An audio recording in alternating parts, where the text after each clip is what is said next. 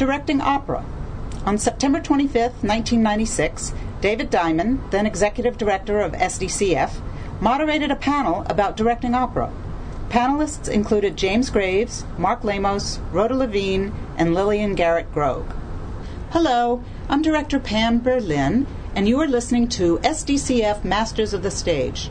This program is produced by the Stage Directors and Choreographers Foundation and presented by the American Theater Wing. The S D C F has released these archives in an effort to further education regarding the crafts of direction and choreography.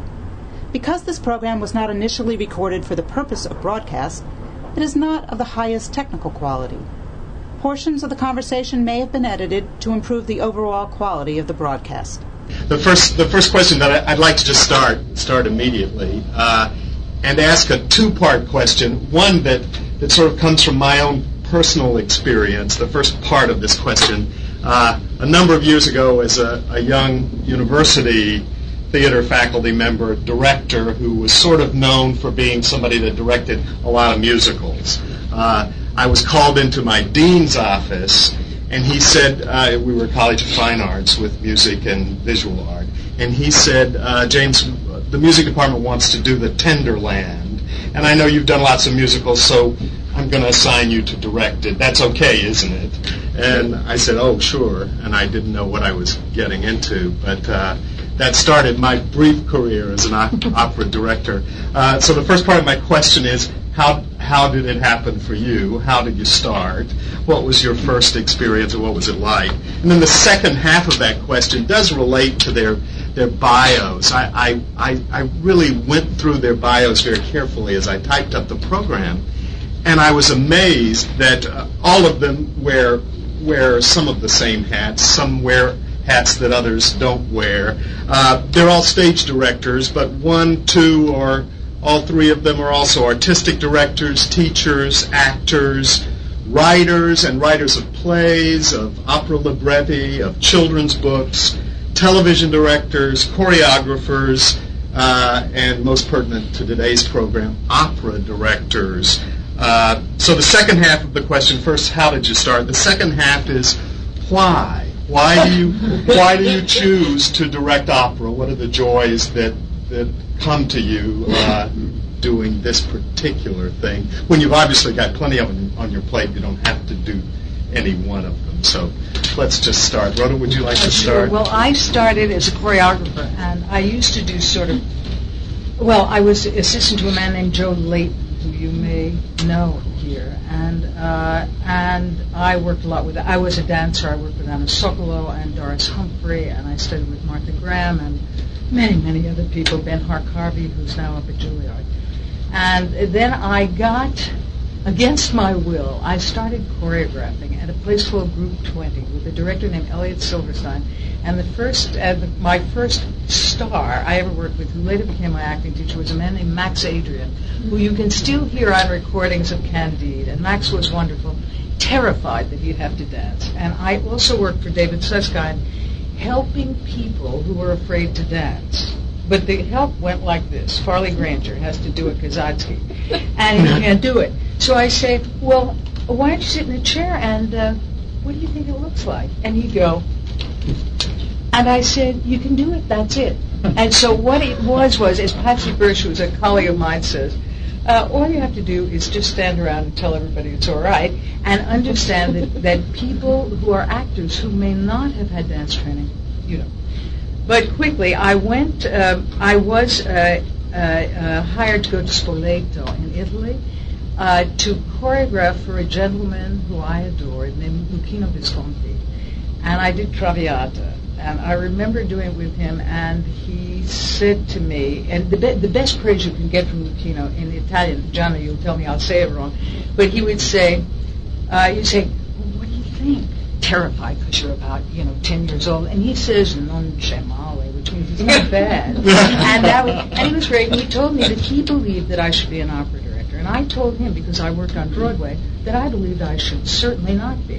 And he said, yes, you should. And I watched him work with people, and he made me, I happen to love poetry. I love literature. It's, and I'm a, a voracious reader. And I found in Luchino a literate man, and a man of, who was a true gentleman. He taught me how to be a gentleman. And the way he worked with people was absolutely the way I hope that I do. He was a wonderful man. Later, when I came back to the States, and I was choreographing for the Met National Company, and I met another director, a German director named Gunther Rennert, uh, who told me I had to do a ballet in Cenerentola. And I said, don't be silly. It's not a dream ballet like Agnes would do, because people act out who they are. And, you know, in Oklahoma, people used to act out what they were dreaming or thinking. And he said, no, no, you'll do it. So I did it, and you know what? He was right. It was a wonderful thing to add to that piece. He used a Rossini quartet. And gradually I started doing that, and then I began working with, uh, I had the great good fortune in my life. I have worked with some of the greatest people on earth. Uh, I worked with uh, a man named Luciano Berio, with whom I have written a piece, actually, and Bruno Maderna, and many contemporary sort of oddball stuff. And then I got pulled into directing in Brussels, and then I met a man in Holland who I fell in love with and lived there for fourteen years. And I directed, I had the great good fortune to work at subsidized opera companies in, in France, in uh, Scotland, in England. And I, I've been very lucky to have had that experience, because our experience here is very different. And one is always struggling. I was just saying to Mark, the last piece I did at City Opera, which is three and a half hours, we had two and a half weeks to do. And that is with a full chorus, a conductor who unfortunately was dying. It was a very, it, you cannot get what you hope for. And so it's very hard, and it's largely about money and not having it. And then you have the frustrations of big spaces. I mean, that is space is a tyranny. Like, I don't know how you feel about it, but I think the Met is a tyranny of an opera house. In space, it's like, It's like doing something at Saint Peter's, actually. And uh, so anyway, that's how I got into it. And I feel very happy to do that, because I find libretti meaningful. I find them about my life. And also because I'm a very political person. I have had, in working with contemporary composers like Anthony Davis, I have had the great good fortune to do Malcolm X, Die Soldaten, and pieces that I think are about our lives. That's it. Sure. I was um, an actor for a long time. Before that, I was a violinist. I went to Northwestern University on a violin scholarship, in fact. So I was trained, training as a musician, moved into theater. And uh, and after about a decade acting professionally, I was offered, out of the blue, really, a chance to direct some Shakespeare plays, two Shakespeare plays at a new company that was starting in California in the in the uh, San Joaquin Valley. Insane situation, but they turned out to be pretty pretty good. And um, while that summer was happening, I got asked if I would ever be interested in doing an opera, and I couldn't say yes fast enough, because I'd always liked opera, having having really fallen in love with it as a kid. I loved all the stories, and Carmen was the first big, you know, Christmas present I got that I really remember, and play, playing and learning every word of it. I was in third grade or whatever. Um, and so I said yes, and the opera was, you know, and of course it was like how you get all your jobs. Five other people said no first or were unavailable. Um, but it was a new work by John Harbison called Winter's Tale, and uh, it was at San Francisco Opera's kind of, it was a program that, that they had just instituted, that they got some funding for in the days of funding. This was nineteen seventy-eight, um, when things like this were funded, new works, young singers. And um, that was the first opera I did. And uh, I loved every minute of it. It was a new work. Uh, uh, it was a series of tableaus. He'd, he'd arranged the libretto himself. It was a series of tableaus from Shakespeare's play. And Um, Uh, then I then I just directed theater for a long time, and then slowly got asked to do a few things, Santa Fe, Saint Louis. Neither of those were very happy marriages, and um, I kind of thought I'd never do another opera again. And then I started getting asked to do more new work, Argento, uh, both here and in Sweden, and that started to lead to, uh, actually it didn't lead to anything. Paul Kellogg saw Paul Kellogg saw a production I did at Lincoln Center of Shakespeare's Measure for Measure, liked what he saw, called me up and said, uh, in nineteen eighty, nineteen eighty-nine, he said, I want you to do something at this little opera company in Cooperstown, either La Boheme or uh, uh, Intermezzo. So my first thought was, well, I'll, I'll do Intermezzo. And I listened to Intermezzo, you know, the first hour of Intermezzo.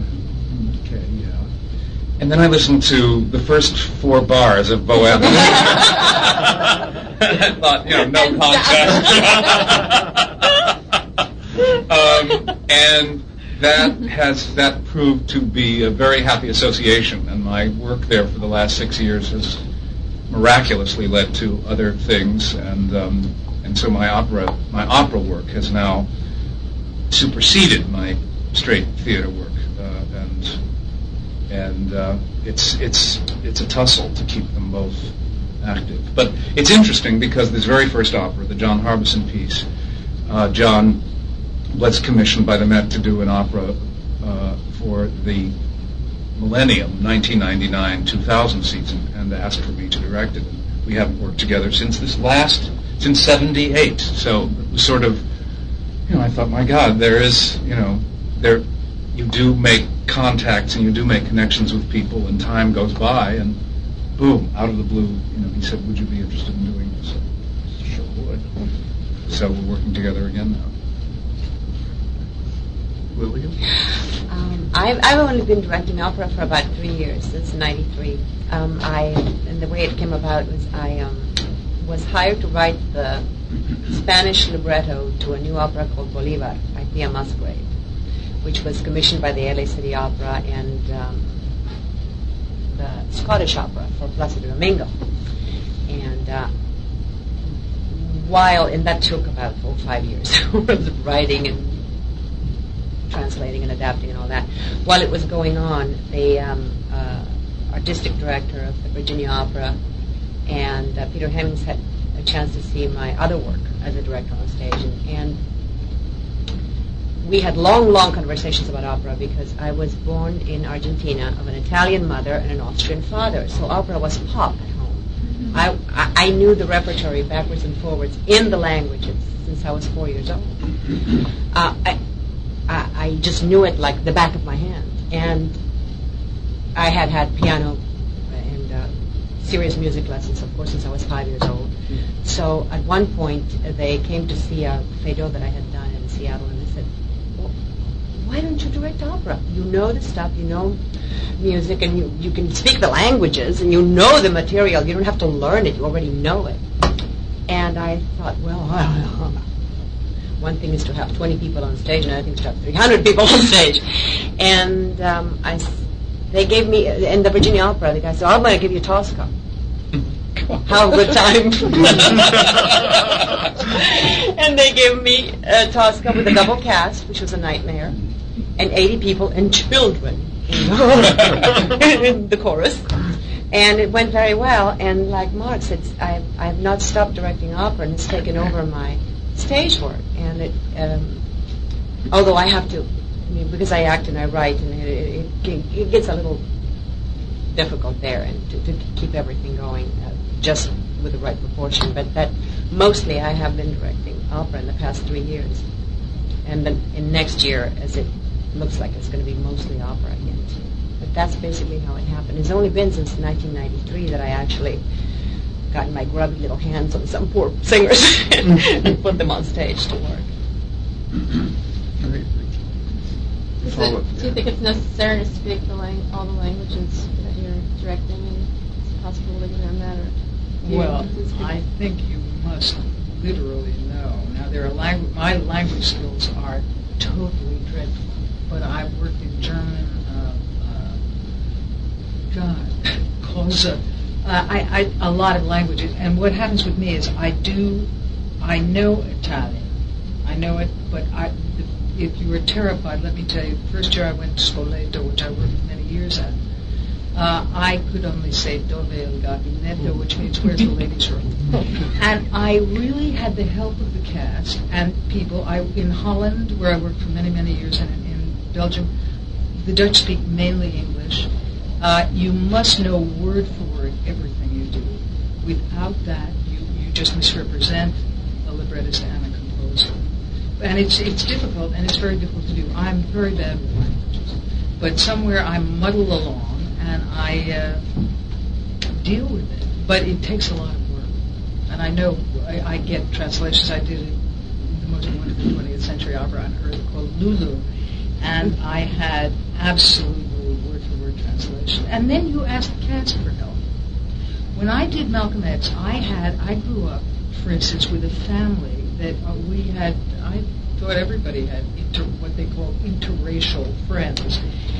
But I never grew up black in America. And I would say to the company, you must help me. And if I screw up, you must speak to me and tell me.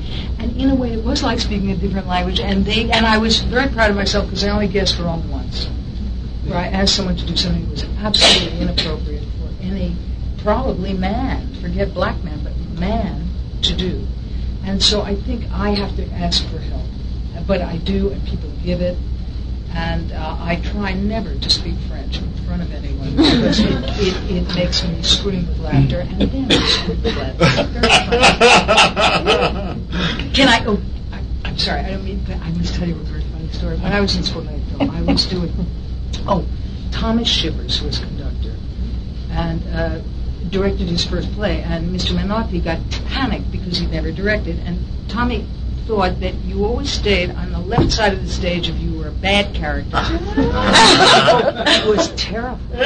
Sinistro. This, the left. And it's a nineteenth century idea. And when you'd say, but there's the garden, why doesn't does them on a... And he'd say, she can't go on the left side of the stage, she's good. And you had to sort of justify, he had me and an Italian young person helping. But in the end, the tenor and the soprano were fighting and fighting. Tony Walton decided to set, and they, she, they were under a cape, and he was going like this, and she was going like this all through the opening, the love duet. And we always had to stand him, much like when Alfred Drake was uh, performing, when it was sort of adjusted for height. Was he a tiny man? Oh, oh yes, he was. But uh, he was swell, I liked him. And um, so I came. This is what happens when you have bad language skills. Tommy was a very beautiful man, and the Italian press loved him. And so after anything he did, they swarmed about him, and I ran in and I said, Sent miracolo. That, I meant miracle, and I said asshole. And he said, what? And I repeated it. And every they were all falling out laughing. And I said, why didn't you stop me? And he said,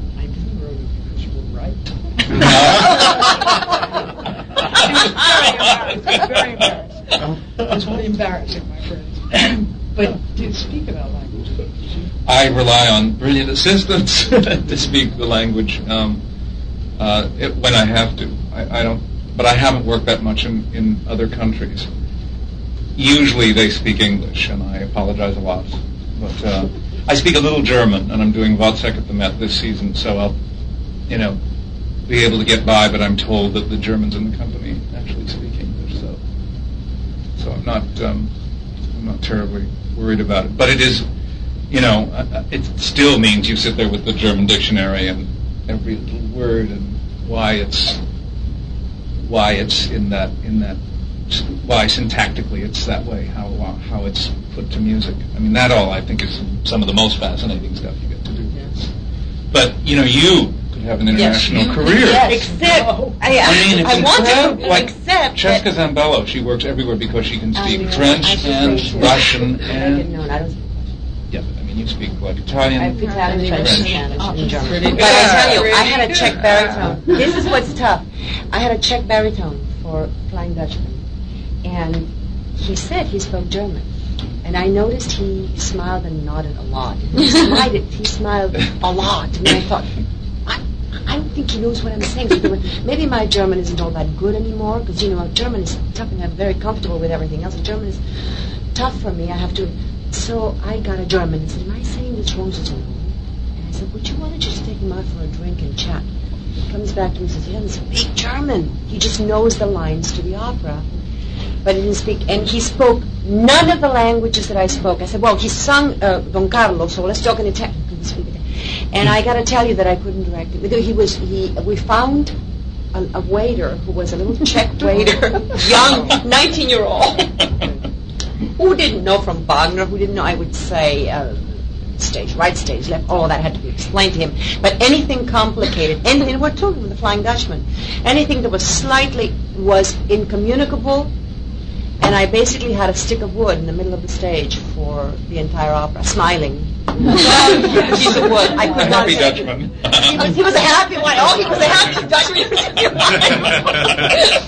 And the other thing, and that was easier because it was it did involve Italian, is that a lot of the singers don't know the languages. And I had a Tosca who had no idea what she was saying yeah. in Act Two, and no idea what was happening between herself and Scarpia in the middle of Act Two, and in, in, in a crucial moment when he says.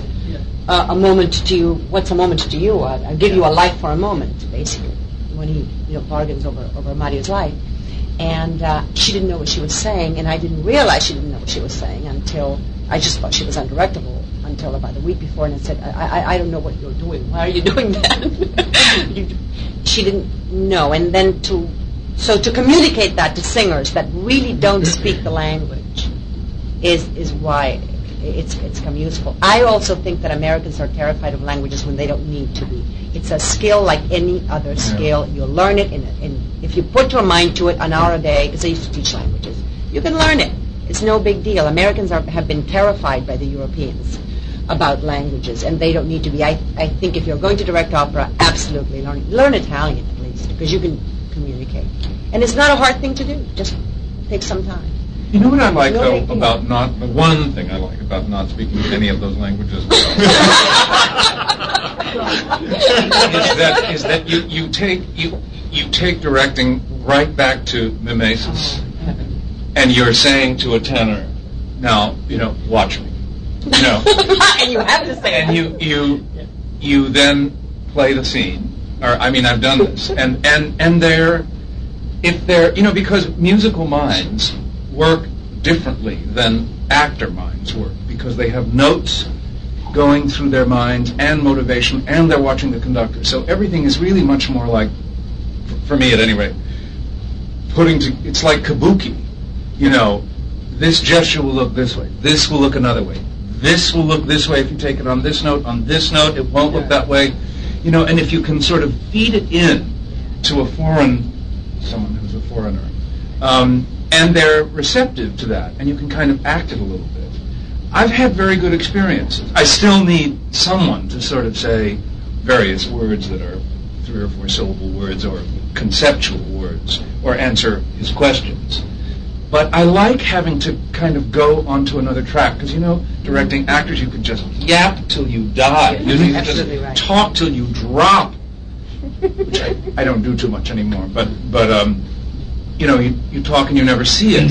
It evaporates. Yeah, yeah. yeah. And I find with, with directing singers, it releases me from having to verbalize everything, because verbalizing things anyway, I think, is sort of a meaningless task in our art form. You know, the long speech before the first rehearsal, for instance, of something I'm giving up, you know. Because it just, what does it do? It doesn't help them. You know, it just shows that you did your homework. I, I just want to say something. As a non, as a one-time choreographer, I don't do any of that. Uh, I really am interested in letting actors truly make choices. The only difference is that their emotional time is that is uh, dictated by Mozart mm-hmm. or by Albenberg or whoever. Mm-hmm. But I do want to say one thing about languages, in case any of you go to Europe, because I learned this to my sorrow. I was doing From the House on the Dead of Janácek in Holland. It was the first time I'd worked there, and in Czech. Yeah. I'm sorry, in Dutch. Uh, and um, I didn't, you know, we have four generations of lighting designers. The English have three, the Germans have three, the Dutch have barely one. So that as a director, you light the show with an electrician. And you have to be very clear. And what I found I had to do was light, uh, not with Stimmung, but just area light. So we went through this, and they, and I'd say, well, don't we need some stagehands or actors to walk? No, no, no. And we got to dress rehearsal. Oh, yeah. And I had lit everything backwards, which leads one to a sense of paranoia, because in Holland, stage right is house right, not actor's right. In Belgium, there's Jardincourt. In England, there's prompt and off-prompt. And in South Africa, uh, I can't remember where it was in South Africa, but I, I must tell you, yeah, and I had a, a colleague, who I'm sure you all know, but whose name I forgot, who came through Amsterdam. This is after I had had my ordeal by fire. This poor man, who was a Broadway director, came to me. I watched Showboat, and I watched the light go down on, on Rebecca Luger's and come up on Space. And he said, "Do they hate me?" And I must say that that was my first thought. You absolutely become paranoid because everything you've done has been totally undermined. So that if you do go to another country, do remember to find out who side. Aside, I mean, I, uh, Lillian's so lucky to have these skills with language, but also we have to understand that the world ain't us, and so it's uh, and that's what makes it interesting. But I just did want to say that about about uh, it's not only language. Also, if you're a woman and you're small, learn in every language to say to the tech director, "I'm running this show. Your ass is grass unless you do what I'm telling you to do." You must. I'm not kidding. You must, especially if they bear tattoos. You have to show up there. If you're a woman and, it's an, and if you're semi-young and, and, and small in stature, you have to say, "Do this or you die," in every language, and then you're fine. Then they'll respect you. But it's just to make that first contact with the with the tech, those tech guys. It's I've heard another way, which is ask them what they think. I'm five foot two. I'm short, and I run around in, in sneakers usually. And so I remember the first time I came to the Netherlands Opera, the cab driver asked me where I wanted to go, and it's called the Stadshouwburg, and I couldn't bring myself to try. Dutch is very hard. It's almost like Hebrew. And uh, he said, "What are you going to do there?" And I said, "Direct." And this cab driver turned around, looked at me, and said, "You've got to be kidding." He did not fill me with great confidence. But I do find that if you include anybody in the process of what you do and say, "Listen, I want to tell you quickly what this opera's about. This opera's about how we don't listen to each other. Now, you know that nobody listens to you, right? Feels like shit, doesn't it?" And they go, and you say, "So what do you think? And can you help me here?" And they won't. Because you make them immediately, even if you're short, and I don't care if they giggle at me behind my back. I was used to use, wear purple, and the guys at the San Francisco Opera gave me a shirt called Rhoda the Great. I, I loved it. I mean, because we can, what we do is about partnership. I'm absolutely convinced. And if it's not about that, I cannot participate. I feel very strongly about that. And you know, if you stick with it, you do create people who will help you, who want to des- design the show, actually. But you can work with that. And it is hard being small, I have to say that. When I come out of dance where women, partly because of Martha Graham, were, I, I never thought about being a woman until when I was working writing a television show. Kirk Browning pointed out that I was being paid half my colleagues were paid. That's the first time I realized I was just sort of bobbing along. But anyway, I, I don't mean to say that, but I do deeply believe this. And I do believe it's a problem to be short and to be a woman. But you can do it. I mean, everyone has. That's a great way to manage it, and that's your way. There's another way as well. And I think it has to do with, again, partnership. Also, I'm older. And I and I tell everybody, I'm an old lady. And, you know, and I laugh and I say, "So you got to listen to me, right?" And they they go, "Well, yeah, I guess so." But uh, and and I've been doing it, you know, for many many years, for thirty years. So it's hard to admit, but it's true. So. Could could we go kind of back a step and and could you talk a little bit about how much you direct the music? Because I was under the impression that there's a musical director and then the stage director. And I'm not real clear on, on you know, if, the, if these singers are coming in and they're not speaking the language, they don't know what they're singing, but I assume that they're pretty well coached in how they're going to sing it. So then you're trying to insert some motivation there. Um, but to, to what extent um, is the musical director there? Are you working in tandem with them, or yeah, okay. Mostly side by side, just sit there like this through every rehearsal. you you know, when you talk about relationships, it's it's um, it's important that you make sure that one is one you at least understand. Mm-hmm. You're not necessarily going to be friends, but um, you know, he, and it usually is a he, is is in fact running the ship. You'll be sitting in the audience in your tux on opening night. He will be in the spotlight.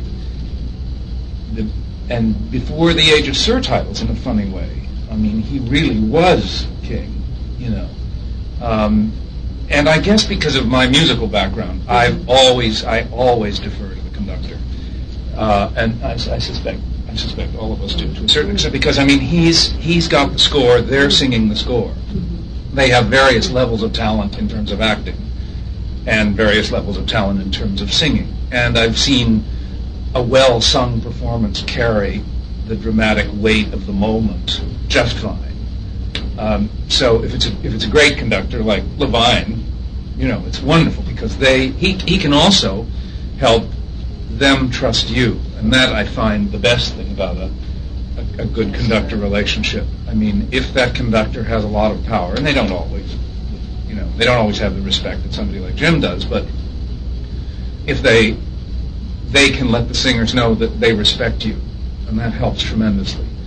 But I've never found a way to be in charge of that. I, you know, when it happens, it's great. But and I can't really do the same for him very often. I, I you know, because they are they're musical animals, and they've, you know, they're they're this far away from just being leader singers or uh, choral singers. I mean, that they got into this crazy situation where they have to wear décolleté and roll around on the floor and have some fat tenor on top of them while they're singing a seven, eight bar of little sixteenth notes is beyond me sometimes when I watch them. But the conductor-stage director relationship is is has got to be a partnership, or you don't have a production. I mean, the, at uh, one famous American opera company, you know, the conductor never came to the staging rehearsals. It was a Strauss opera. Very, very detailed. You know, Strauss has every little thing in the score, little knocks on doors, how long it takes for somebody to cross to kiss somebody, et cetera. Uh, props, props galore, and he never came to rehearsals, and I had a very good cast, and he staggered into the pit um, on opening night on the uh, piano dress, and everything went downhill, but everything. But every dramatic moment, the singers were, of course, glued to this dreadful conductor. They couldn't do half of their work as actors, and they were upset about that. They were crying at intermission. I mean, it was appallingly um, unprofessional. And it destroyed the production, and I saw this really tight dramatic infrastructure, which we had built together, the singers and I. I mean, I, they even improvised, these singers. Some of them, they offered to improvise scenes, which we did. It was very unusual. I haven't really had that since. This was years ago. Um, the cake melted with bad conducting. And so I'm very nervous about my conductors because, you know, you get you get a moment going, and if you're not in sync about what that moment means, uh, whether it's a little stretta moment or a little quick, you know, passage from a doorway to a bed or something, whatever it is, if they're not doing what you're doing, or you're not doing what they think it ought to be, um, it doesn't work, really, does it? It, it doesn't, it, you know, only rarely have I gotten a good review when the conductor's gotten a bad one. And that I don't like that either, because something's out of sync. You know, it's not... Well, I, I must say that my I have had uh, wonderful conductors to work with in the main, and, and mature conductors. Uh, my, uh, what Mark says, and I'm sure William would agree, is that without that link, you can't, you don't have... You don't have a team. And I, there was a conductor I loved who's head of the Warsaw Philharmonic, Cosmic Chord. We should all have the joy to work with him. And he would, we'd talk about it, and I'd say, well, do you think this works? We were doing Don Quixote. And he said it would if you did it four-minute measures later. And he was always right. He was always dead on. You know, what I love about the people I work with is they make me better than I am. Kazimierz, Michał Gielin. Then you run into a conductor who's brilliant and excellent. A man named Hans Funk, who's now out in Saint Louis, who I had the great good fortune to do Lulu with. But I said, you want to come see the set? And he said, why? Now that makes me feel very lonely and sad, was ice. And so I, I become funny and say, because you have to look at it all night, you might have wanted to approve. He never, partly because it was his education, never knew that collaborating included that which was going on. Kazimir, Michal, they do. They know that. I think Stewart is interested. I yeah. think Christopher Keane certainly was. And I think that that is uh, of the utmost importance. And you know, the cast picks it up. It's like the family that stays together stays together. And they pick up your relationship with your colleagues, with the designer, with everybody. And, and I think that that is... And it's so exciting. Listen, man, I don't want to do anything I can't learn from. And these conductors have taught me something. And that's the kick of it, frankly. I mean, in a very narcissistic way, or megalomaniac way, I want to learn something, and they teach them. Well, I think also if you get, when a conductor doesn't show up, it's it's that, to me, it's a big red light that this man does not think that this is theater. And opera is theatrical music. It's not music and theater. It's all one. And if the conductor just believes that he's got notes to play, that he is some kind of an oratorio, you're in trouble. It's a big sign that he does not believe in the theatrical experience of opera, which I think is one of the biggest problems right now in, in, in the houses that I worked in, where by and large the operatic establishment, a lot of, a majority of the, of the audience, and they're tremendously conservative, the, the press, and most of the singers who truly believe that they're there just to stand there and sing.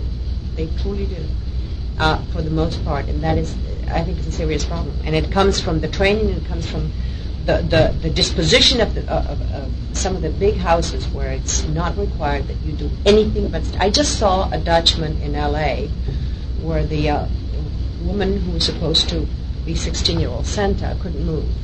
She was so big. She got stuck in a chair, was unable to turn her head, had to do this to turn.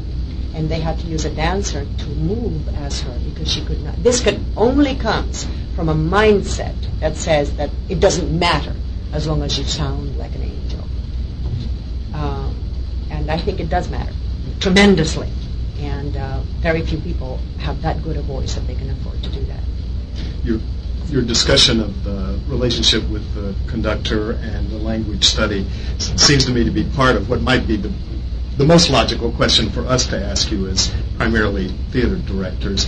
What what other skills do we need? What are what are the things that we need to know as, as theater directors in order to be able to direct an, an opera? What are... I'm always puzzled by, a lot of people ask me, how do you get into opera, directors who don't own a single opera C D at home? And people say, well, why do you want to do this?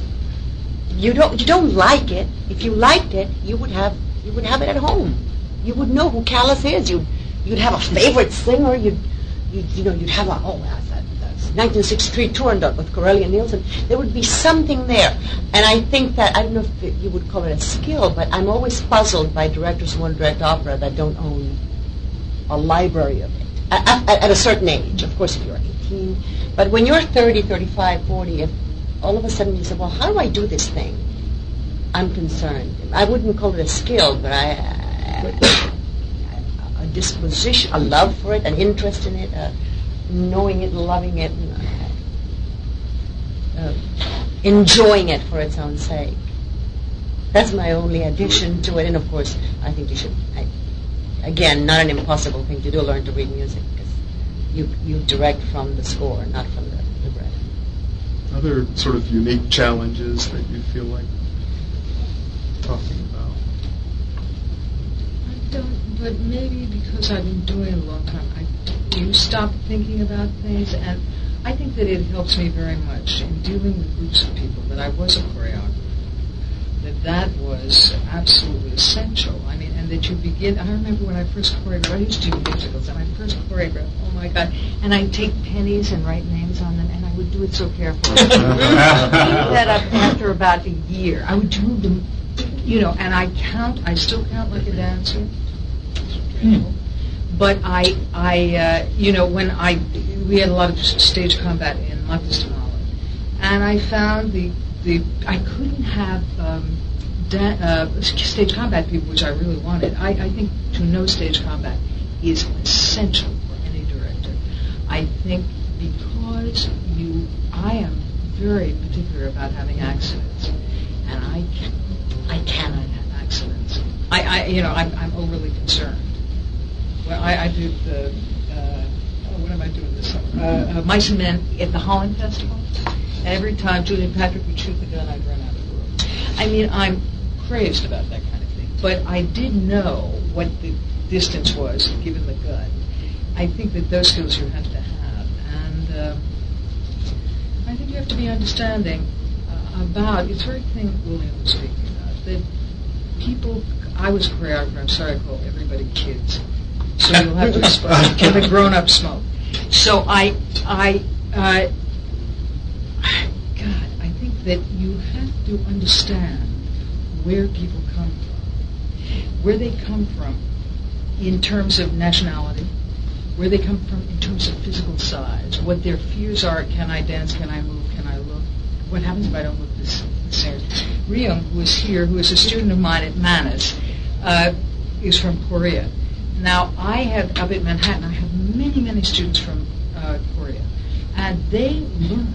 Literally learned that they cannot turn their back to the audience. I don't know what schools they went to, but you know it's like being a Jew and not being able to be, believe in heaven. It is terribly difficult to give that up. It is terribly difficult for, for opera singers, particularly from Asia, I find, to look women to look at men. And, and touch, touch. I had a kid at Curtis who played Carmen, who could not be touched by a man because in, in Beijing her mother would throw her out of the house if she knew. Well, what shall you do, and how can you work this through? Well, there are only certain there are only certain smaller schools that have time to deal with them. In larger schools, it's sort of forgotten, and so you inherit people. You have to create, as I'm sure you agree, a family for four weeks' time, and it has to be immediate. And we all come from a different place and a different time, and I'm short and you're tall. I mean, really differences. I'm a woman, you're a man. All of that becomes very complicated. And I think what you really need is incredible patience and the ability to listen and try and help people be the best they can be. And that it is, it, it's, it's as damning for that poor lady who couldn't get out of the chair. I'm sure she's miserable. Oh, no, she's very successful. Wow, but you can be successful. Very look, you know, I'm sure, look, look at Midori. She's very successful. I don't think she's very happy. You know, I, I think that people who sometimes achieve success, there is a lot of attendant problems that go with it. Jesse Madden was a very, not so much anymore, but a very... Are you recording this? And it's going to be printed in opera. You, before before anything would would we appear, turn just turn it off. Yes.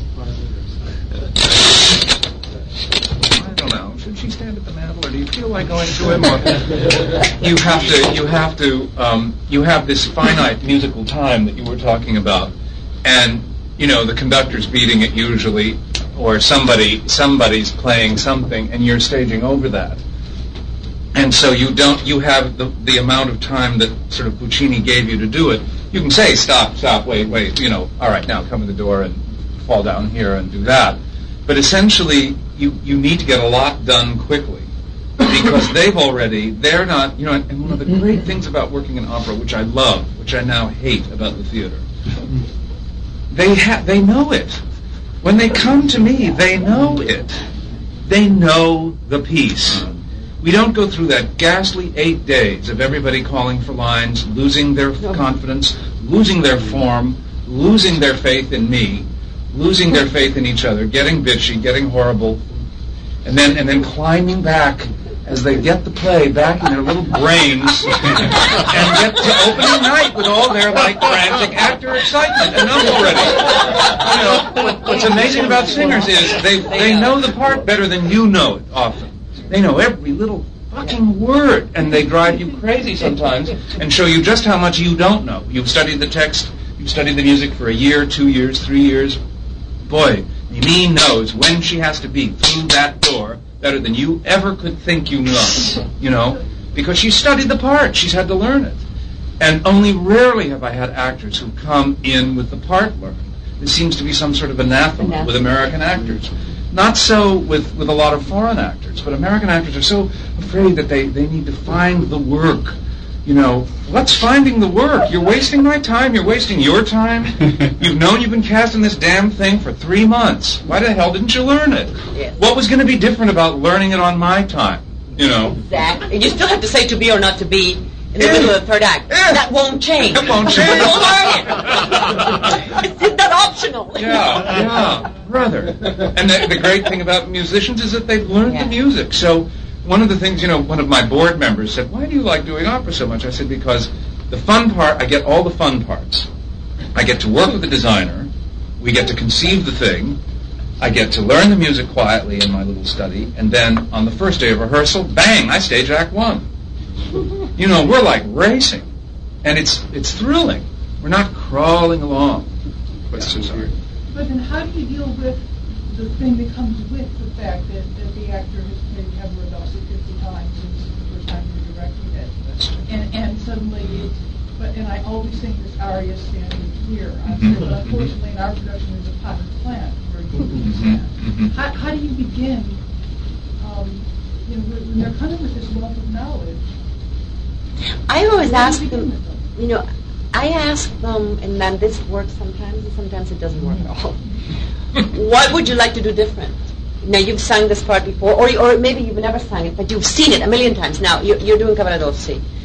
What would what have you seen, let's say, in the past ten years that uh, Luciano Pavarotti, Domingo has done, that Neil Shikoff has done? What, what would you like to do different? And sometimes they, well, not as often as you would want to, uh, they come up with, well, I think, you know, I don't know, let me try this and the other.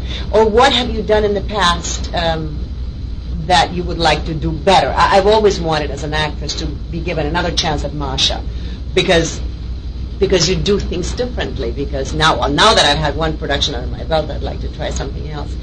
Uh, so that works sometimes. Other times, like in the case of the, the Czech Flying Dutchman, I stand center stage, I sing, I smile, and people move around me, and he was six foot four, so so sometimes, but it, but I think that if you ask for the contribution, I'm, I love it when the singer or the performer, if it's an actor, brings, yes. I'd like for them to bring their own stuff. Now, because there is no time, if they have nothing to bring me, I'm going to put something there.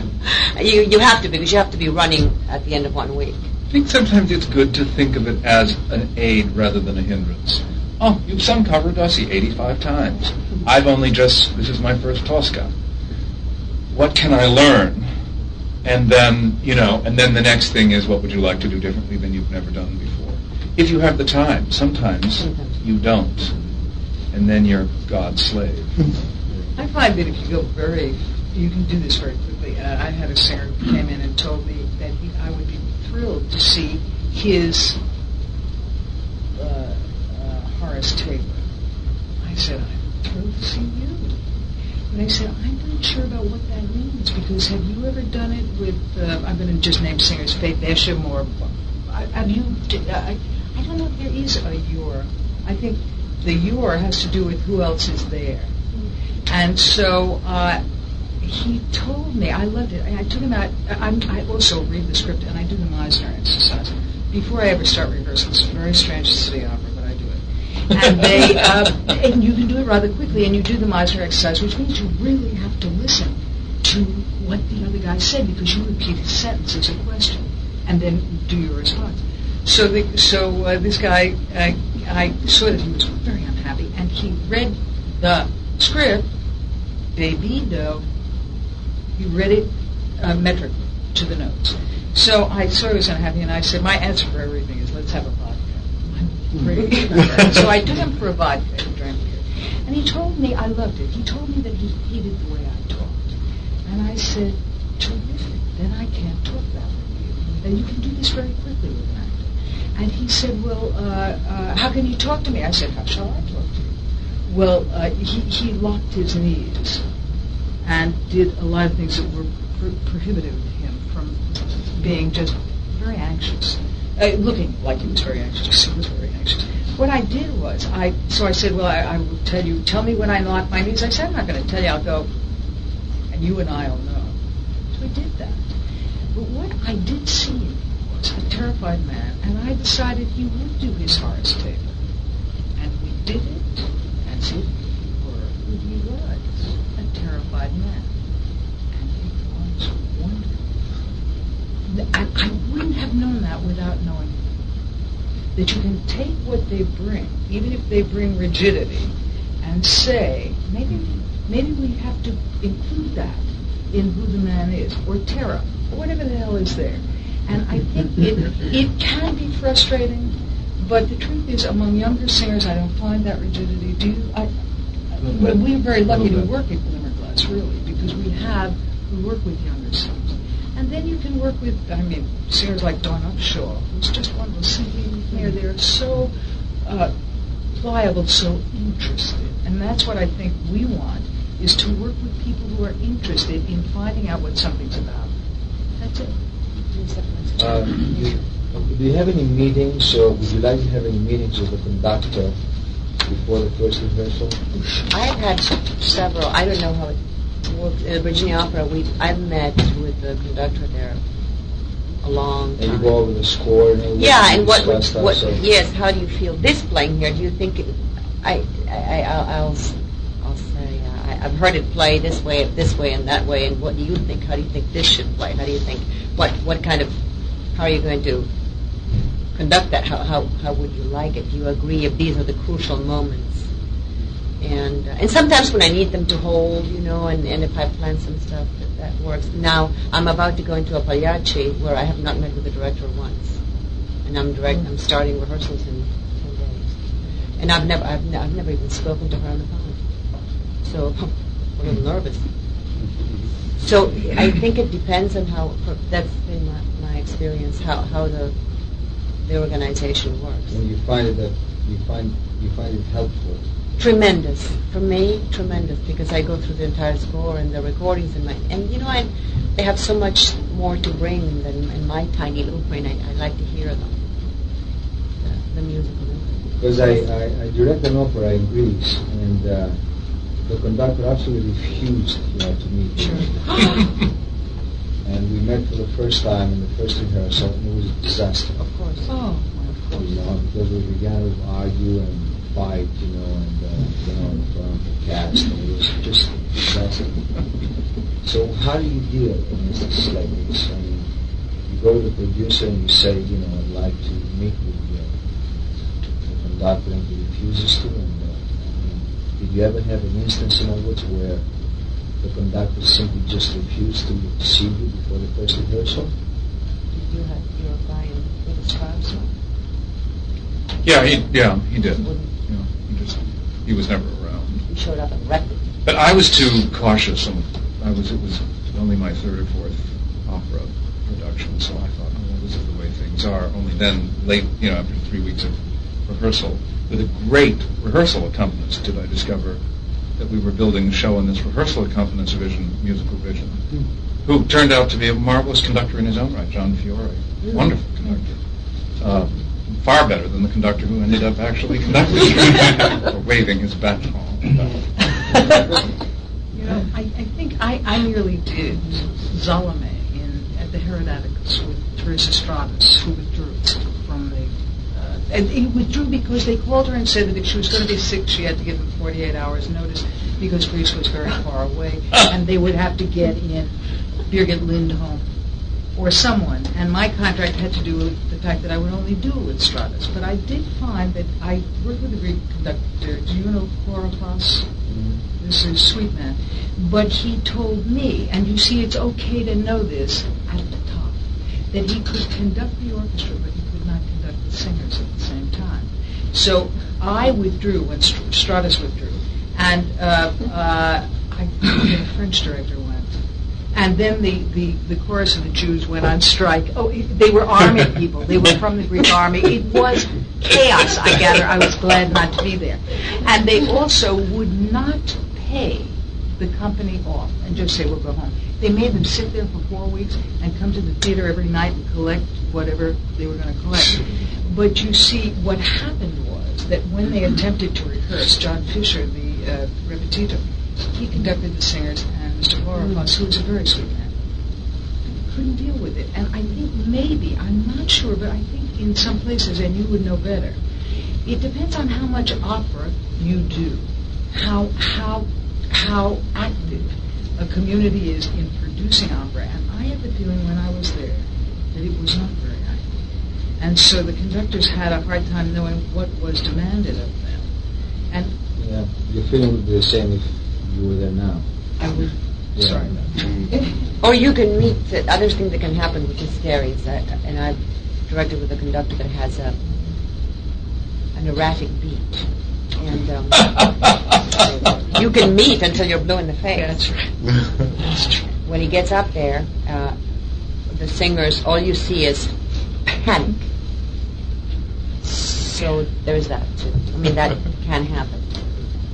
Jenna, I think it's something. I want to ask a question on the issue about getting the cast, the director, and the conductor all together in this uh, family-like uh, uh, feeling. And uh, I was wondering, would you do the method of improvisation, including the conductor as well, and the director, and all the cast, to the, the very at the very beginning, not so that you run out of time, not be able to block the, um, the show, but would you use improvisation games or sort of method? I, I myself don't. I don't. I don't know. When you look at a musical line of music, there is nothing improvised about that. That's the determinant. Oh yes, that's what I mean. Because but you know what I'm saying. They they are coming. They're musicians. I'm a singer, and I know what you're, okay. what you're saying. Okay. Because we will sing a Lucia the same way we'll sing it, like you said, the same eighty times we sang it before. But to make it new, to remove the staleness, or to gel better with the rest of the people, um, I found that uh, uh, this happened to me once. I worked with a director that used improvisation. We did it all for half an hour. Mm. It was on Johnny Speaking, and he let us run wild, and it made us way more involved with the feeling of the play rather than only the music. And it it, uh, it really opened my eyes. I thought it was really good. So I, I thought that mm-hmm. to get the singers not to do the same way fifty times, to get them more involved, mm-hmm. I thought that mm-hmm. that's maybe something we do. I know Rhoda, you have the improvisation group that would help. So far, the people, the singers that I've directed, if I even suggested improvisation, would would freeze. Their hearts would stop. So what I found that I have to do is basically just relax them, you know, to just relax into a, a, a, a natural way of moving and, and into a flexibility at least, and, and an accept, an openness to dramatic interpretation. The closest so I've come is, because I've only, sorry, sorry, because I've only directed so such a short time. I I try to let them know right off the bat that they're in charge.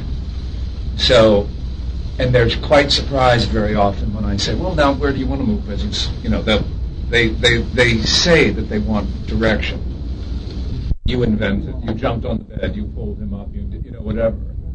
So I, I like to be able to sort of say, you want to, you know, and nine-tenths of most sort of arias, say, in Verdi operas, there is no place to move.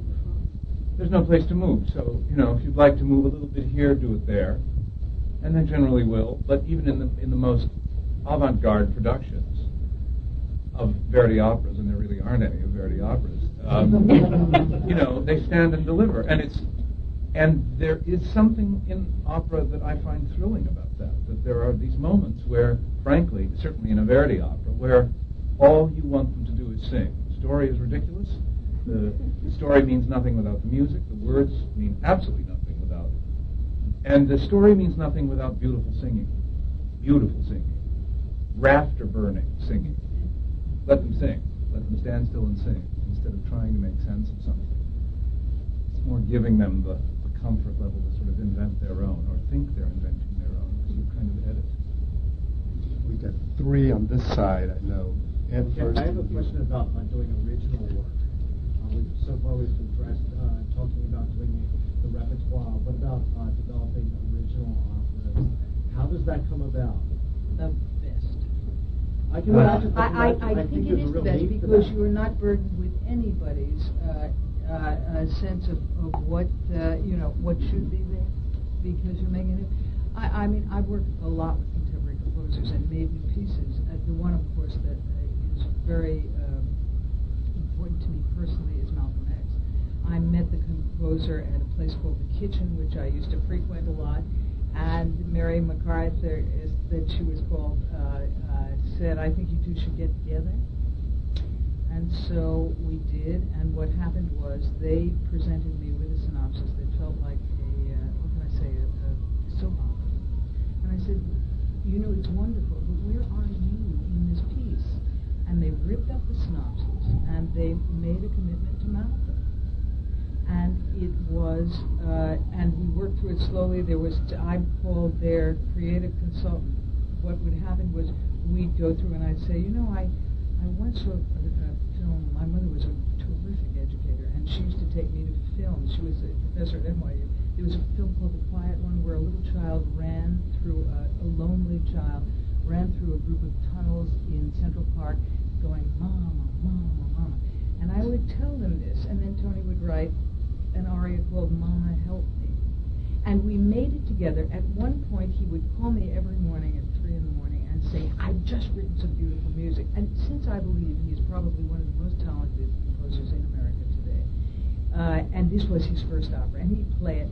And uh, it's a story. He said to me, um, uh, so I'd like you to put it in between Malcolm's father's death and something else. So I said, fine. And, and then he'd go to a far room, and I'm sitting on the phone in my nightgown, and I don't hear a thing, but he thinks I do. So he delivers it, he sends it down to me, and like most contemporary composers, he's very late, except for Phil, Phil Glass, who is not late, ever, when he brings in an opera. But uh, I remember taking it, and, and I'd say, but Tony, what is this about? What does it mean? And he'd say, you'll find something, Rhoda. And I usually always did find something, except that time. So I brought, the, I couldn't figure out how this would work. I brought it to the actors and I said, can you help me? And we all sat around. And so we, and I made the decision that what we'd do is we, Malcolm's father was killed, and then we'd sit down on the floor and sing to beautiful music, which we did. And at one point, one of the sopranos said, do you mind if I walk around? I said, no. And then she'd say, why am I doing this? And I'd sit down. So Tony came to see a run-through, and Malcolm's father had been killed. And then everybody sat down, and he said, what are you doing? I said, listening to beautiful music. And he said, oh. And he said, you know, there should be an aria here. And what he did was, because he was given the time to think and see, given the time, time. Ellis Rev used to say, time is all you need, and it is true. He created an aria for the mother of Malcolm. That is thrilling. To make something together is is the hottest thing you can do, because you really are, and, and it's difficult, and in the case of the Davises, they are a family, and you have to learn as a director. I remember Ira Wiseman called me and said, you did Malcolm X, could we meet? And I thought he was going to do this endless thing people do is say, what is it like to work with black people? Uh, which I think sucks, right? And I, I'm bored, and I don't want it to. And, and so I said, why do you want why do you want to know about that? And he said, what's it like to work with a family? And I said, it's very difficult. What you have to do is, given the family, know that a lot of what's going on is between them and their history, and you wait. And in my case, these wonderfully gifted people would fight. It had nothing to do with peace. And then after about an hour and a half, you'd say, listen, could we talk about it? And they would. But they, the dynamic of that family is something very complicated and worthwhile sitting through, because they, I think they made a wonderful work, which we do notice has never been done again, though it sold out at City Opera. And that is an enormous problem for me personally. I, I you can't get people interested. I would kill to direct that opera. Ever since I, I heard it, I didn't see it, unfortunately. I can't get anybody to, I keep saying, you know, that people say, what would you like to do? Italian girl? No. Well, I'd sort of like to do the Malcolm X piece. Well, oh, no, no, no. Well, there are two, I'll tell you what. In the first place, there's well, Al- contemporary opera, right away. Well, you pick it up for a second production. They, they won't, A, because it is a, a cast um, that requires twenty-eight black people, and we do notice that there are no integrated companies in this country. I notice it all the time. I was once interviewed by Alan Coase from the Times. Don't like this. This is a, I mean, he, I, I like his guy. Yes, but then, but then if I'm going to do it at City Opera, you've already got the reviews, and the London Times is not going to come and see me. Right. And that's the reality, guys. You see, we call show business. We're all from show business. I happen to like that because it's honest. And the arts is show business, too. And it has to be in this country because it is not subsidized. And until we, all of us, get together, it's going to stay there. I mean, I'm a very political person, and I believe we should be activists, frankly, because it's, we're just going to go down the pike. One of the reasons I run an improvisational theater is that I believe that the future of opera is in garages. I really do. Because I don't see, we're training wonderful young singers in this country, hundreds of them. I, you know, they went to Northwestern, I teach at Northwestern. We are, they are so gifted you can die. Where shall they go in this country? Where, so that they can work with Mark and work with Mark. Where shall they go? There's no place for them. So that we have got to, as directors, I believe, or conductors, begin to think about different venues that do accommodate and, and allow young people to perform, to find ideas, to deal with the world they're living in. And I, I think that th- there's a lot of hard facts about doing opera in this country. Right? You know, we've always worked at welcoming places like Limmerglass or in San Jose. I am sure they are welcoming places, but boy, they are rare. Uh, I'm sorry to say that, but I really am in the dumps of it. I'm working on three new operas right now. One, one um, with Charles Warren, and based on Harun and the Sea of Stories, the Salman Rushdie uh, book. Oh, great! Yeah. Uh, the Gatsby thing with John Harbison. And a, a, a new opera with um, an Israeli-American composer named Paul Schoenfield, which I, my, I've given it the title. Good. I don't know if tell it's going to stick. Rabbi Nachman Tells a Story. It's good. It's good. Good. I know. It's good. That's for Saint Louis. But the interesting, the, the reason I'm saying this is that each of them works in a completely different way, and in a highly conservative way, even though, you know, you'll say, you'll say something like, well, what if we do this all with, what if we have a scene in which X, Y, or Z? Well, how could we possibly do that? It's it's and, and finally I said to Charles, who writes extremely atonal music, you know, Charles, listen to your music. What? How could you tell me that you can't understand an abstract concept on stage? Yes. Because orally, that's all I'm hearing. um, Have you read the libretto? Uh, no, we've finally gotten. Uh, I, I, my idea. I'm only saying that because you can see how, when you're working on a new piece, how much an influence you can have. I mean, nothing like Rhoda on Malcolm, because she really created that from the ground up. But finally, we got James Fenton interested. He writes for the New York yeah, Review of Books. He's a yeah. wonderful poet, British yeah. poet. And we had lunch the other day at O'Neill's. He came in, all set up by Charles's agent, and um, he sat down and he said, "I bring you greetings from Salman Rushdie." Oh, it's like this oh, chill, you know. Oh, and uh, he said he's very excited that you're doing this, and he will give you every help he can. And so, of course, we all were badgering him about, you know, how do you, how do you, how do you meet Salman Rushdie? And he said, I can't tell you, but he said it's like, he said it's like going through another dimension. He said you suddenly, someone says, do you want to go to eat at the, and you say no, and you say yes, you do, and you go, but there's a car. And you don't go there, you go somewhere else. And did you wear a trench coat? Yeah, I said. You know, well, that never happens. I know. And he said, suddenly you're with him, and you're spending time with him. And then the time is up, and you're back in real life again. But he'll, the amazing thing is, we have this connection, and he'll be working on the piece. So, of course, Charles said, do you think, there'll be a fatwa against us. If we, you know. But the real reason I'm talking about it is that it's like Haroun. See, it keeps going.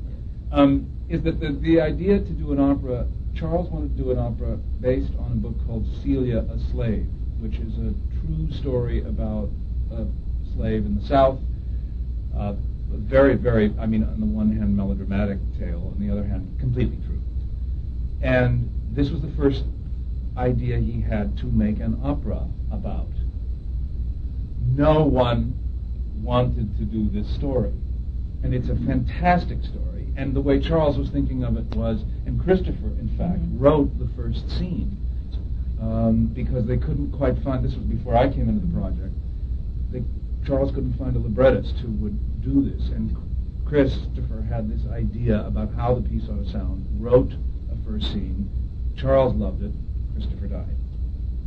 I come in, and now we're, we're looking for a librettist. Well, African-American female writers absolutely didn't see it the way Charles saw it, a white male.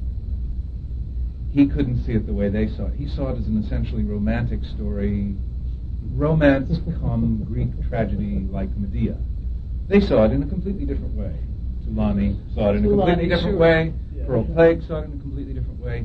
And he, who he's Republican, he's very conservative, you know, just said, got all bent out of shape about having to be politically correct. And I and I said, if there is not a black female playwright writing this, or a black female writer writing the libretto, we cannot do this project, Charles. We're two white guys. You know, we can't do it. We won't have entry, not because it's correct or incorrect. We won't have entry to the work in a way that we would with, with a black female writer. Um, but it's amazing that It, the whole production has fallen apart. Nothing's happening because there was no way to get anybody interested in writing it because no opera company would do it. They would. We would send them the novel. They would go, oh, next year, forget it. I, you know. Well, that's one of the things. I've written an opera, a libretto for an opera, and I'm trying to get to the next stage with it. How do you go about? Do you get a composer? How do you get a world-class composer to, you know, give himself to, to that? I think rather than thinking about world-class oh, composers or finding a composer who really you like, and you do it by writing to them or calling them on the phone, uh-huh. like people call you, and you just, you say, listen, I have this libretto, would you look at it? I've heard you at Merkin Hall, your quartet, have you ever, uh, one of my best friends is an American composer who will not ever write an opera, and she would tell you that. It ain't her thing. And she says she has to learn to write for an orchestra correctly before she dies, and she doesn't have enough time. It's uh, so, uh, but I think that there are uh, there are people who would love to, and you have to find, try it out, talk with them, and see who's simpatico with you. And I think it's the only way. But find someone you love, not who's world class. Yep. Uh, yeah, I make excuses. Yeah, yeah, because I mean, you could. I'm talking about a. You know, a, a Bible. Really good musician. Yeah. You really need a good musician to sustain that type of fireworks that you need for an opera. You know, because I always think that I, I like a composer very much named Schnittke, oh. and I think that Schnittke was not. When I say world class, I, I don't mean that you meant that either, yeah. but that it's someone of renown, that he really? got to be of renown. Yeah. It's like when Philip Glass, who broke his butt for years and years and was the best plumber in, in Greenwich Village, you know, schlepped around and schlepped around and finally found someone in Holland who said, well, I'm not sure about this, but this is a serious man, and did his first opera. You you just have to go, you, you, you try and try and try. And if you wait long enough, I swear usually someone out of some sort. Our time gets so short, we've got about five minutes. Blue shirt guy has yeah, been waiting. You can, how about you? How big is the leap from traditional theater or musical Shakespeare, which is historical, to directing opera? It's big in that um, the rules are so different. The rules of the institutions in which these two kinds of things take place are so different. And very rarely call the shots in the institution. I mean, an opera an opera company works in a certain rhythm, and a theater company works in a certain rhythm, and they're very, very different rhythms. You work at the Met, you're you're slotted in, you know, for a month of rehearsals, and they're producing seven or eight other operas at the same time and rehearsing seven or eight or more other operas at the same time. You've got to you've, you've got to deliver on cue, as it were. Um, with a theater situation, you have that. There's a sense of of, of of more mutual exploration with a group, as we were talking about earlier, and a kind of slower move towards discovering the whole piece. With opera, it, it, it's, it's a rhythm that's much quicker and much more immensely decisive and unchangeable once the decisions are made. So it's it's I find that, you know, that there's a sort of exhilaration to that, where you're on your toes and and creating creating staging for scenes, and you won't get to them in, for another two weeks. And when you do, there'll be an orchestra there and maybe another singer. They're not true new works necessarily. You have a long you have a longer time, but but writing an opera is is not, for my money, the ones the one I've done a number of new operas, and, and now working with these composers and librettists, I find it very different than working on a musical, which I've only done a couple times, where the composer has, with, with, with Gatsby, for instance, everybody at the Met who was in charge of the commission wanted us to find, brought me in to find a librettist that would work with John. So we started with Ruth Prower Jopwell, that was my first idea, um, who wrote a twelve-page treatment of the novel. John didn't like it. We died. You know, we were like, John, John, this is it, this is it. He didn't like it, he didn't like it. Then we brought in Pete Gurney, who had a marvelous idea about putting the whole thing together. Pete teaches the novel. He is a wasp. He loves Fitzgerald. He's a theater person. We've worked together a lot. I, I, it was brilliant. John would have nothing. John then hands me his own libretto. Hello. And he said, I have been writing this in my head for fifteen years. And I called Sally Billinghurst at the Met, and I said, we don't have an option. He's writing it. It's written. She said, well, I don't even have an aria yet. I don't have an ensemble. I, I said, he's working on, he's been working on his own libretto. It's ninety-eight percent Fitzgerald's words. Uh, he's very carefully, it's very carefully wrought. I was allowed to have a little influence on it, but so did a thousand other people that he asked, uh, uh, poets that he knows, a philosopher in Boston that's a good friend, Patrick Smith at Opera News, a whole lot of people. And John just stayed on his course, nipping and tucking and nipping and tucking. I got an ensemble in, in the first scene um, that I thought ought to be there. A very intelligent discussion along the way. The Met was tearing its hair out, but it's a beautiful libretto.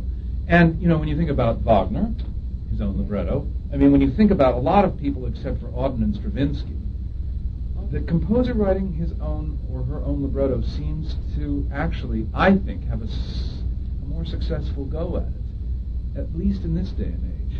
They're not used to collaborating, composers. They're used to delivering, godlike, to the podium, a score. And he'd been hearing these sentences from Fitzgerald, and he we, and it was right to just have him do it. He could not collaborate. He absolutely couldn't collaborate.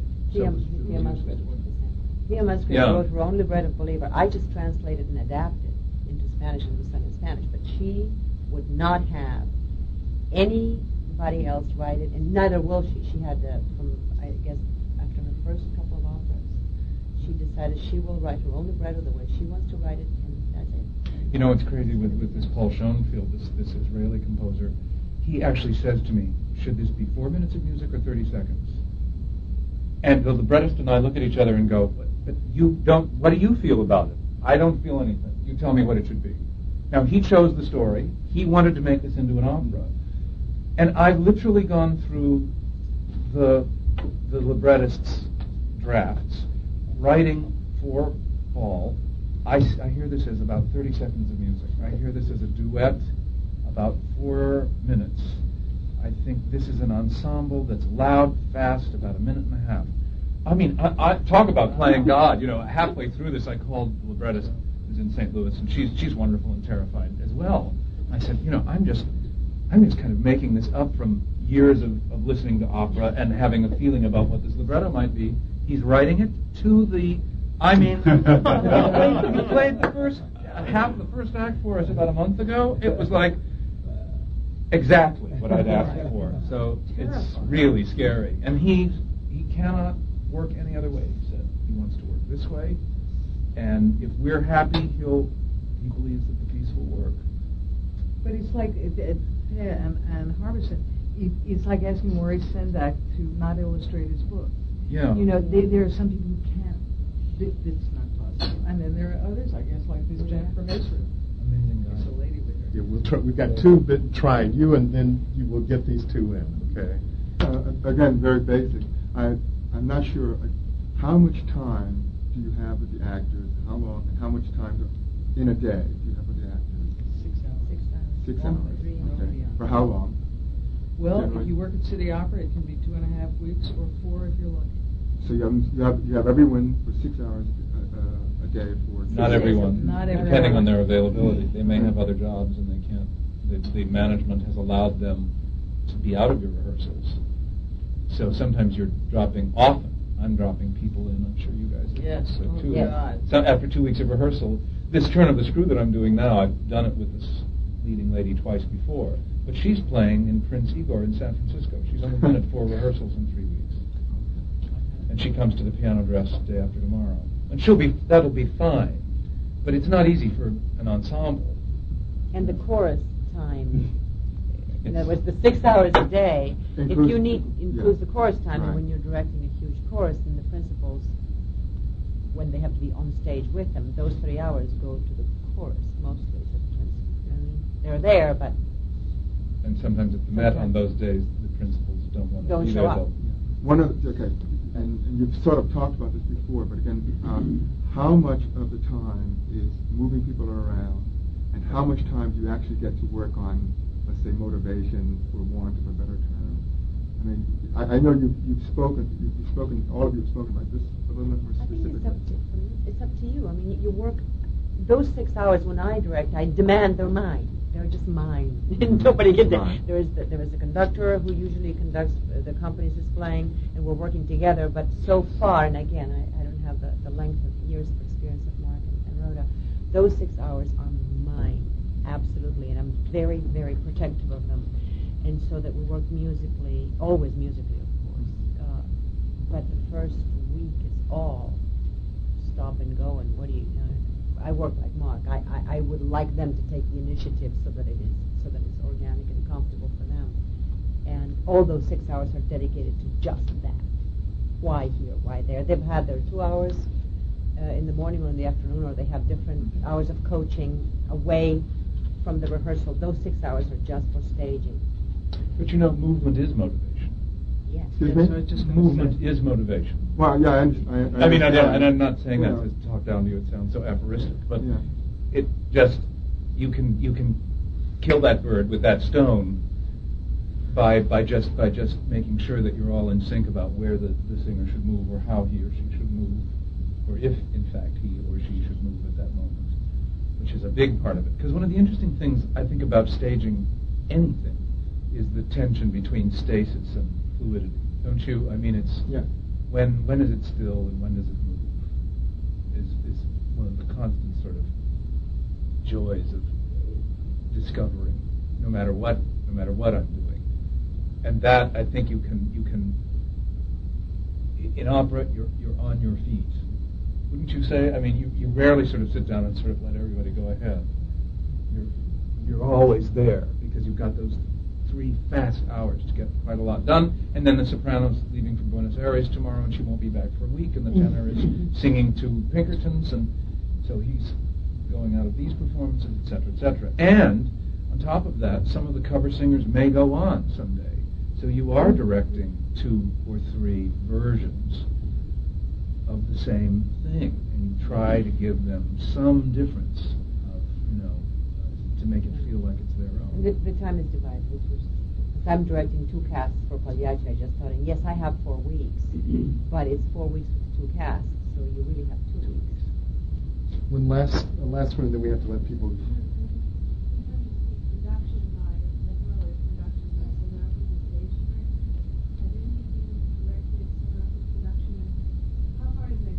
remount it. Have their set or, um, oh, remount it. I remount, right. It's a remount, I, yeah. I, I, how far do you, I mean, are you free with blocking and you just have to live with their set and costume, or is it? Well, from the, the people I know who have to do that, a thing I don't think anyone would want to do, you are locked into lighting plots. You can't just say, well, gee, I think that was may have been ill-advised and let's try this, because the lighting plot stays, because the amount of time, I can only really talk about City Opera, which is the company I know that does this, but I, that I most intimately know. Uh, you you can't relight something. So you're sort of locked in, but you can talk about motivation. I know in Chicago you can ditz and play with it a little in terms of perhaps motivation, but not in terms of the traffic of it. Because the chorus comes in, and you know, when I worked in San Francisco, you rehearse the chorus three months ahead of time. It was amazing. And then they're brought in with the principal. I don't know. I don't. Uh, I don't happen to think that that's a very good idea, because you're talking to a group of people, fifty people, and saying, uh, you know, Riri Grist is over there. No, she ain't. She's she's in Germany actually. And and it's it's it, they had to do that because of their building. They couldn't get appropriate time with the chorus in that building. So it's very, it's very difficult. It can be difficult. But you don't have much freedom, I don't believe. I, I've never done it. I, do you feel I've never have. I think you could, with you have you've done, you've done it, done it. Though, right? You've done you are one it. Of them. At the Met, you may not change a lighting cue. You don't get another technical rehearsal. You may not change the chorus blocking or the super blocking. Any change you make, either costume or physical blocking, has to get approved by Joe Volpe. Well, that's you can clear. make subtle you can make subtle relationship changes, but uh, that's about it. It's and it can be challenging with so any those, right. those, yeah. those parameters. Why? Why? Why? Oh, I think they we must let them go because of dinner plans. Thank you for listening to S D C F Masters of the Stage. This program was made possible by support from Stage Directors and Choreographers Society, the National Labor Union celebrating five decades representing the needs and aspirations of its members, and generous funding from the N E A, the New York State Council on the Arts, and the New York City Department of Cultural Affairs in partnership with the City Council.